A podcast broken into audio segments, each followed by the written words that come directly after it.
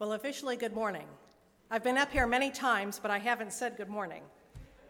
Um, I, I, just want to uh, be transparent with you this morning. It has been um, a, a, challenging week. Um, we have lost three members of uh, faith community, and uh, I have walked with those families uh, over this past week. Uh, yesterday, we had our second funeral, and there's another one that will be coming up a week from Monday. And um, it's just been a, challenging week, and many of you have had challenging weeks as well. But I share this uh, with you uh, because when I came in this morning, I, we've I've got a full service, so many wonderful things happening. I'm like, okay, you know, I want to make sure I'm saying the right thing at the right time, and and you know, just all the different elements of the service. And in the midst of that, um, this peace washed over me through Mark's singing. So thank you for allowing God to work through you this morning to minister to not only all of us, but especially to me. So thank you for being a blessing uh, to us this morning. Uh, so I, I, love to, um, to read through Scripture uh, several times. I don't know if this is something that you enjoy as well. Um, and, and, and, I don't know if you know this as well, but the, the Scriptures were originally intended to be heard and not read. So it's also good to hear them uh, read aloud. And uh, as I read through the passage that I'm going to preach on uh, today, I just want to encourage you uh, this morning to listen to a um, listen for a word or maybe even a phrase uh, in the scripture. Amy uh, shared some scripture with us this morning, but I'm going to ex- uh, share an expanded uh, version of this uh, Matthew 7 21 through 29. So I'm going to invite you to turn to your Pew Bible if you would like to follow along with me. Um, again, it's Matthew 7 21 to 29 is uh, what I'm reading this morning. So, again, I want to encourage you if you want to follow along, uh, if you want to do that, but also listen to how God uh, might be speaking to you this morning. Not everyone says to me, Lord, Lord, will enter the kingdom of God, but only the one who does the will of my Father who is in heaven. Many will say to me on that day, Lord, Lord, did we not prophesy in your name, and in your name drive out demons, and in your name perform many miracles? And then I will tell them plainly, I never knew you. Away from me, you evil doers. Therefore, everyone who hears these words of mine, puts them into practice, is like a wise man who built his house on rock. The rain came, and the streams rose, and the winds blew and beat against that house, yet it did not fall, because it had its foundation on the rock. But everyone who hears these words of mine and does not put them into practice is like a foolish man who built his house on sand. And then the rain came down, and the streams rose, and the winds blew and beat against it, and it fell with a great crash. And when Jesus had finished saying these things, the crowds were amazed at his teaching, because he taught as one who had authority, and not as their teachers of the law. So this morning, I want to, uh, to look at two specific things in this passage of Scripture of Jesus' teaching. Uh, one is, is the foundation that we have in, um, as, as the faith of our lives. And the second is the circumstances we face that fracture, that seek to fracture our foundations, things that challenge our faith and beliefs. They come at us every day. If you think of your homes, they are built on a slab, or they uh, might have a basement. And then there are things that impact our homes, right? We want to make sure that we have a solid foundation to hold up the house. And then there are things that quietly seek to destroy the house carpenter bees, maybe strong wind that comes to take a few shingles, maybe a crack in the foundation, maybe water in the basement. Some of you may be uh, thinking uh, to yourself that you've experienced these things. Uh, a while back, uh, this was a couple years ago, uh, all within a couple of a months, couple months, my dishwasher, my stove, my microwave, and my washing machine all went out. And I was like, Lord, reme- remove this appliance curse from my house, right? It's, uh, it's not cheap. Um, and, and I just have to say, they don't make things too like they used to. Can I get an amen? I mean, it's just, oh, yeah. So, but, but Jesus, he's talking about the sand and the rock, the sand and the rock, and the t- topography of the land was different or is different in the Middle East. It's hilly, it's sandy, it's rocky. And Jesus is referring to the homes that were literally built on rock. Uh, foundation was everything, and it didn't matter how good the structure was. So, uh, a question for you this morning is what is our faith foundation? Is it able to provide a solid ground to stand on when things start to fall apart? Jesus was talking about false prophets and teachers. Who do you put your trust in? I believe that God speaks up to us today through modern day prophets. I've experienced this myself. You see, Jesus' teaching was on false teachers, false disciples, false prophets, those who speak on God's behalf or pretend to. We experience false prophets and teachers today. Our question is uh, who do we believe? Who do we believe? Jesus warned of this then, and he still warns of this today. God knows, God knows, but sometimes it's not always apparent to us.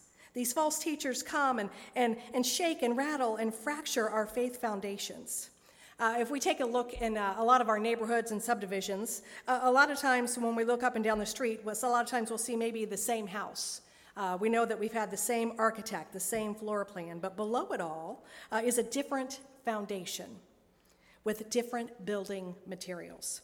I uh, had a conversation with somebody a few weeks ago about ex- an experience that they had with a medium, a psychic, a palm reader, uh, whatever you want to call this type of person. And right there, my faith foundation is beginning to rattle. And my spidey senses, so to speak, are starting to tingle. And I listen and I listen. And everything uh, that this person is telling me is accurate in terms of names and situations and particular settings. And I'm listening and I'm trying to make sense of all of this with what I believe to be true. And I just want to share with you this morning it's good to wrestle. It's good to wrestle, and it's good to ask questions, and it's good to talk about things. And uh, whenever I'm wrestling uh, with something, I always measure it against two things one is Scripture, and the other is this from God. And you know how you do that? You just ask God, is this from you? Is this from you? You see, I, I believe strongly in the presence of the Holy Spirit. Uh, and I pray for the Spirit to fill me when I'm preaching. This morning I said, God, fill me because I want you to work through me. I pray this every week to work through me that you experience God through the things that I share. And I pray that, that uh, you will encounter him in bold and profound ways. Um, and I also um, pray for others, right? Um, and, and pray, uh, God, too, just for, for wisdom and guidance in making decisions. And the Holy Spirit is available to each and every one of you just to cry out to God to say, God, I need help. Help me to make sense of what's going on in my life. So, so I, have been wrestling again with this, and I think of it as I have this vertical relationship with the Father, this vertical relationship with the Trinity, the Father, the Son, and the Holy Spirit. And yet, how I would describe my encounter with this person is these horizontal forces, right, that come at us at times. And that's the only way that I can destri- describe it. And I believe these horizontal forces are a gateway to false teachers. Those who tell uh, those that are seeking just enough to give them a false peace, joy, and contentment. And they, uh, they grip and hold on to what they were told and not in Christ. And friends, this is just what the enemy wants. You see, when God is at work, the enemy is at work to challenge the foundation that we have laid by professing that Christ is King of our lives. Jesus says to me, Not everyone who says, Lord, Lord, will enter the kingdom of heaven, but only the one who does the will of my Father in heaven. Many will say to me on that day, Lord, Lord, did we not prophesy in your name? And in your name did we not drive out demons? And in your name perform many miracles? And I will say to them plainly, You never knew me. Away with me, you evil doers. You see, God knows. He knows, but we don't always know.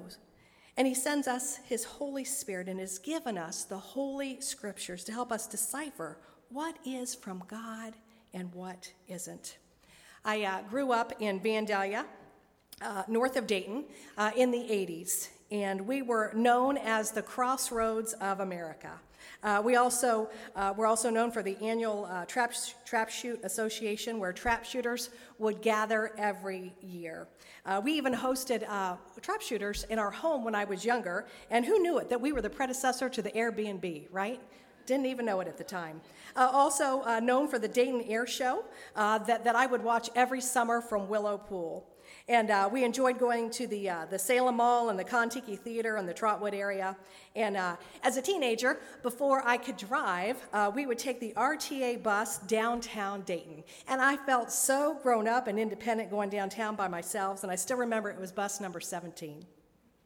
And we'd shop at Rike's. I can't remember if it was Shillito Rike's or Rike's, one of those, but it was before it became what it is now, which, my goodness, it's changed so many times.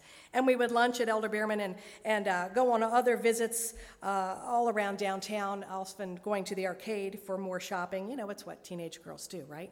And then they grow up to be women, and then we just like to continue to shop, right?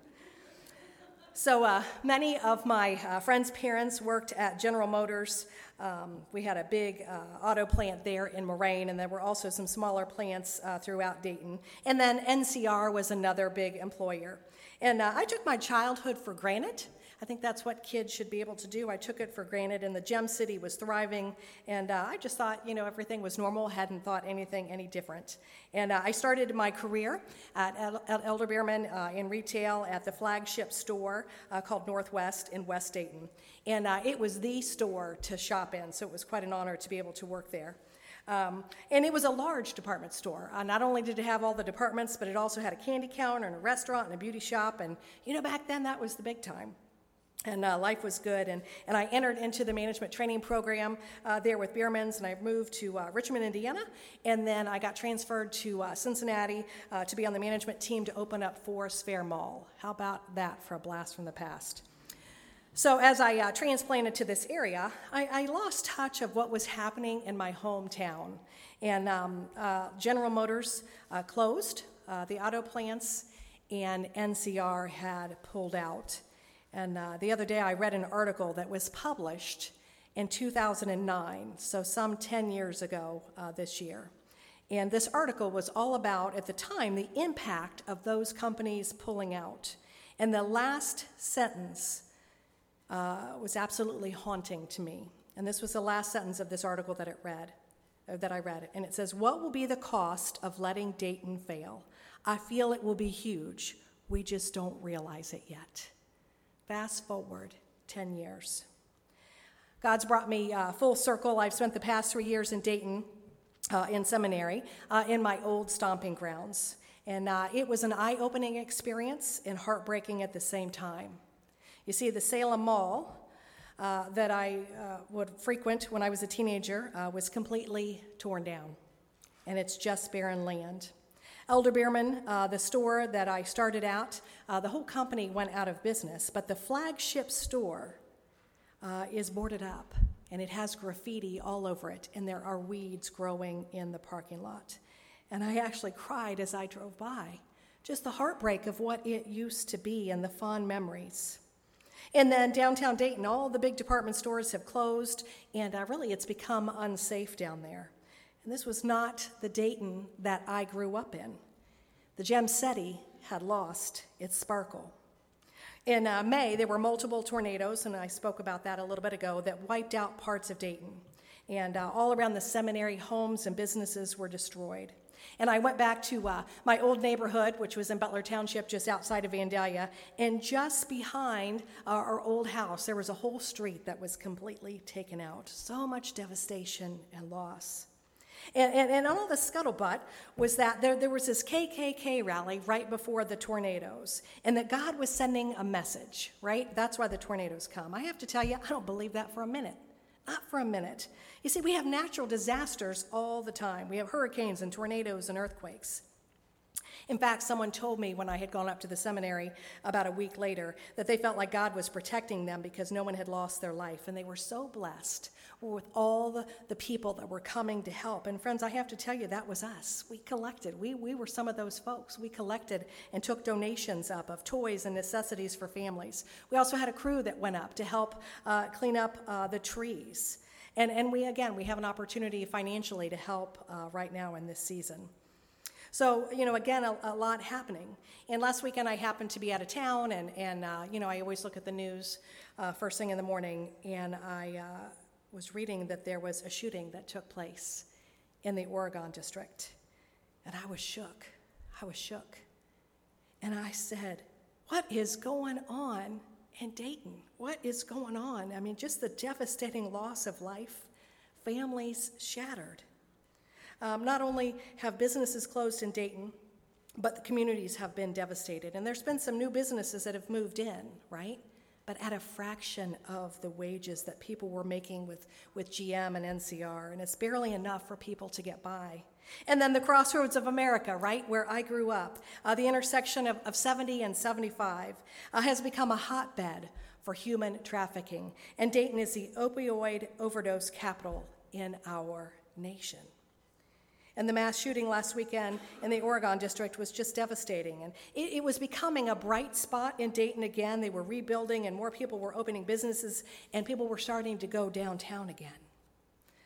Again, I've been wrestling with all of this, and I ask God, what, what's, what's going on? What's going on? But you see, it's been going on for years. And when I look at Dayton, I can't help but see that Dayton is vulnerable. That's vulnerable. And if we were all honest, we're all vulnerable. You see, life can change in a minute, in a minute, and our faith foundations need to be strong. We have false prophets and false teachers who strike when we're most vulnerable. And Jesus warns us about these individuals. Evil will always seize an opportunity. So we have this foundation. Foundation that's built on the rock. Jesus is our rock and our Redeemer. I spoke earlier about uh, this, this vertical relationship we have with God, yet there are horizontal forces around us. You see, evil doesn't present itself as evil at first, it's disguised as good. So again, we've got to measure it. What did the scriptures say? What is God telling us in our prayer time? So, how do we ensure that, that our spiritual house is prepared? When the weather uh, hits and the storms arise in our lives. And some things aren't as devastating as what's happening in Dayton, but things happen, change happens, life happens. So, how do we ensure that our spiritual house is prepared to weather the storm when those side winds come at us? You see, just as, as God is with us, evil exists. So, a couple of things. One is that we have the right builder. We have the right builder, and that right builder is Jesus. And the second is that we have the right materials, choices, uh, the ability to bear fruit, spiritual disciplines, prayer, reading the Bible, being in a group, and asking God, is this of you? And if not, God, I ask that you would just make it evident, that you would make it evident. And the third is the right foundation, that God as the authority over our lives. That God has that authority. That was one of the things that, that Jesus spoke about, that they were so impressed with his teaching because he spoke with such authority. Because the religious leaders back then, you know, they were the authority, but they were all about teaching and the law and rules. But Jesus, uh, he spoke with authority, and, and we embrace that God is the authority of our lives.